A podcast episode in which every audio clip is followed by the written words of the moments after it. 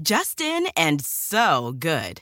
Thousands of summer deals at your Nordstrom Rack store. Save up to 60% on new arrivals from Vince, Rag & Bone, Adidas, Joe's, Marc Jacobs, and more.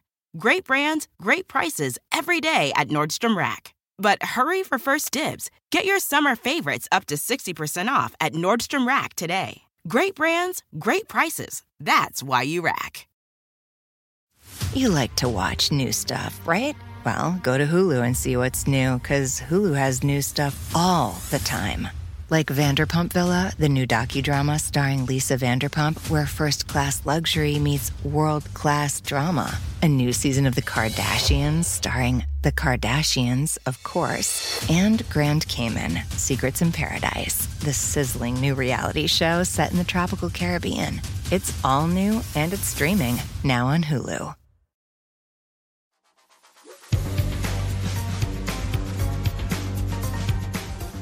Grammar Girl here. I'm Mignon Fogarty, and you can think of me as your friendly guide to the English language. We talk about writing, history, rules, and cool stuff. Today, we'll talk about tomatoes, and then we'll talk about why the word chiropractic is singular. In the world of great debates, there's one that has been long enduring and still keeps language prescriptivists awake at night. Is it tomato or tomato? Now, this may not seem as pressing as whether nuclear fusion is possible, but to people in the linguistic trenches, it's pretty darn close. After all, how many linguistic pronunciation ambiguities have been so long running and widely known that they actually have inspired a song? To get to the bottom of the great tomato pronunciation debate, we have to go back, way past the Gershwins putting the ditty into the world. According to linguist Jack Chambers, the fruit was brought over to Europe around 1500 by Spanish explorers who developed a taste for it in the New World. According to the Oxford English Dictionary, the original name, tomato, came from Nahuatl, a Uto-Aztecan language spoken in parts of Mexico and Central America. Once across the pond, the word was nativized as it began to be used by speakers of European languages, meaning adapted to fit the sound systems of the borrowing language. In Spanish, the name for these little beauties was tomate, based on the sound system of Spanish, which, like most Romance languages, used the long A vowel, pronounced ah, which was the closest vowel sound to the one heard in the original Nahuatl word. This pronunciation was then adopted by the British, who used a similar ah vowel, sort of like we hear in the British sounding pronunciation of father. So this foreign loanword nativization process would seem to argue that tomato is the accurate loanword form, at least outside of the real McCoy, to model. But it's not quite so clear cut. American colonists, always a bit wayward, had also learned about and cultivated tomatoes, but pronounced the word with a different vowel sound, the diphthongal A vowel. According to sociophonetician Charles Boberg's work on foreign loanword nativization, this A pronunciation was actually a common pronunciation assigned to many foreign loanwords spelled with a similar vowel, like potato, that had been borrowed into English prior to 1500, before the great vowel shift changed things up so that new words with the A vowel took on either the ah sound, as in fat or cat, or an ah sound, as in father. The Great Vowel Shift was a series of changes that radically altered the pronunciation of the long vowels in English between the 15th and 17th centuries. Before the vowel shift, it turns out such long A borrowings were typically pronounced A. For example, compare how we pronounce our nativized borrowings of paste from the 14th century versus pasta from the 19th century. Chambers suggests people adopted the A pronunciation of tomato to match how the word potato was already pronounced in North America. Tomato replicated an existing pattern. And in fact, the Oxford English Dictionary cites sources that suggest this vowel was one that was also found in British English at the time, but that was gradually replaced by the post-Great Vowel Shift ah pronunciation. So tomato became the North American version of how to say the word tomato, and it appears was at the time considered a legitimate pronunciation. Of course, as we arrive in the 18th and 19th centuries, the North American accent sounded pretty awful to most Brits, even when it preserved older sounds. Vulgar, in fact, was the way they often described it. In turn, particularly after the American Revolution, the emancipated colonists had little interest in sounding anything like their British counterparts. So this early difference became something of a statement of Americanness in the face of British linguistic snootiness. But why do Americans still hear a bit more tomato across the border in Canada? Well, during and right after the Revolutionary War, thousands of British loyalists fled north to Canada. These refugees were more inclined toward the tomato pronunciation because many were showing allegiance to the motherland and the mother dialect. The tomato pronunciation was further entrenched throughout the 19th century by the flood of Britons relocating to Canada for cheap land. But as Canada's ties with Britain weakened over the course of the 20th century, more young Canadian speakers adopted the tomato pronunciation, a linguistic nod to the growing influence of their friendly neighbors to the south. And what of New England, where you can still hear the ah pronunciation here and there, which also gives us Eastern New Englanders vase instead of vase? Well, with port cities that continued ties to London via both family and trade, there too we see more extensive contact with in vogue 19th century British pronunciations than in other parts of the United States.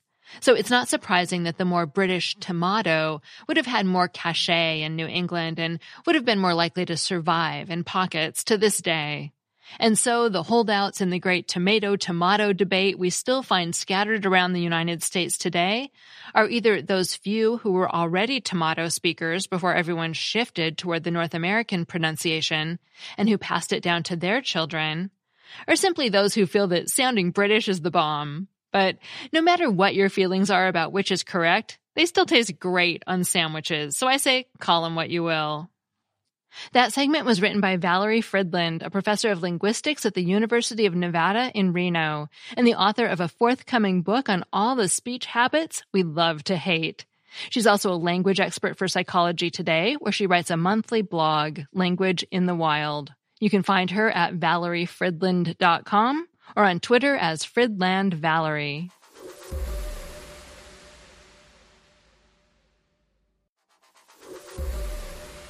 Finally, I have a Familect story and an answer to a question from the same caller. Hi, Min Um, long-time listener, first-time caller. I'm listening to an old show of yours from 2019 about um, family slang, the Familect and I just I have a really good one that I want to share with you. Um, and I really appreciate the word familect. I'm going to use it a lot. Um, our word is fish. It means like jerk or in kind of like a, a childish way because my dad was not allowed to curse because his mom was very religious when he was a young man, and so he he called people fish instead of jerk. And it kind of stuck around. And we had a dog who was a real jerk, and his name was Fish. So that's my Familect story. But the reason I was listening to your podcast actually is unrelated. I have been curious for a long time about the word chiropractic because it's a noun, right? Like mathematics or physics or therapeutics. Um, but it's singular as a noun. And I think it is singular in that it is one of the few nouns that end in IC that is a singular noun. So I don't know. That's that's my question why why is it not chiropractics all right i really appreciate you and everything you do i love this podcast and i hope you know the answer i'm a young fogarty Thank you for your story and thank you for the interesting question. I couldn't find an exact answer, but I did find some interesting tidbits. It had never occurred to me that chiropractic is a singular noun, but you're right. The abbreviation DC you see after a chiropractor's name stands for Doctor of Chiropractic, not chiropractics or chiropractic medicine, just chiropractic. According to Etymonline, the noun chiropractic was coined by Americans in 1899. It's a combination of two Greek roots, chiro, which means hand, and practikos, which means practical. Chiropractors use their hands to manipulate your body, so the name makes sense. And it is odd that it's singular. Aside from the fact that the second root, practikos, ends with an S, many other disciplines end with ICS physics, pediatrics, mathematics, linguistics, economics, ethics, and so on. There are many nouns that end in just IC, too, though. The Oxford English Dictionary highlights a few disciplines, such as music, arithmetic, and rhetoric. Usually, these words we borrow from Greek started out as adjectives, and you'll recognize the IC suffix in adjectives like diabolic, sophomoric, and platonic. The most interesting point is that when these words moved from Greek to Latin, sometimes they were treated as singular and sometimes they were treated as plural. The OED says, quote, there was in medieval Latin considerable fluctuation in the grammatical treatment of these words, unquote. In Italian, Spanish, and German, they were regularly treated as feminine singular. The same is true of French, but again, according to the OED, quote, in French from the 16th century, they were sometimes treated as plural, as in les mathématiques, which has an S on the end. In English, there's a dividing line in the middle of the 16th century. Before then, these kinds of words were generally treated as singular and tended to be written like the French words, for example, mathématique, mécanique, and économique. But in the middle of the 16th century, some, including the names of sciences, tended to be treated as plural, giving us mathematics, mechanics, and economics. Yet even though they now end in S, we treat the names of disciplines like this as singular. Economics is sometimes called the dismal science. Mathematics is sometimes called the language of science. They're singular. So that's interesting and all well and good, but it doesn't answer your question since chiropractic is a science and was named well after the mid 16th century. All I can tell you is it's just a weird outlier, and that's the best answer I could find. I'm sorry I couldn't find a better answer, but thanks for the question. I think it did lead to some interesting discoveries about the IC suffix and how singulars and plurals changed over time and between languages. Thanks again for the Familect story in question. If you want to call with the story of your Familect, a word your family and only your family uses, you can leave a voicemail at 83321-4GIRL, and I might play it on the show. I'm Mignon Fogarty, better known as Grammar Girl. You can find articles that go with each podcast segment at my website, quickanddirtytips.com. Thanks to my audio engineer, Nathan Semes, and my editor, Adam Cecil. Our operations and editorial manager is Michelle Margulis, and our assistant manager is Emily Miller. Our marketing and publicity assistant is Davina Tomlin.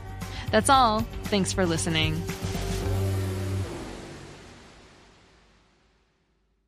Walmart Plus members save on meeting up with friends.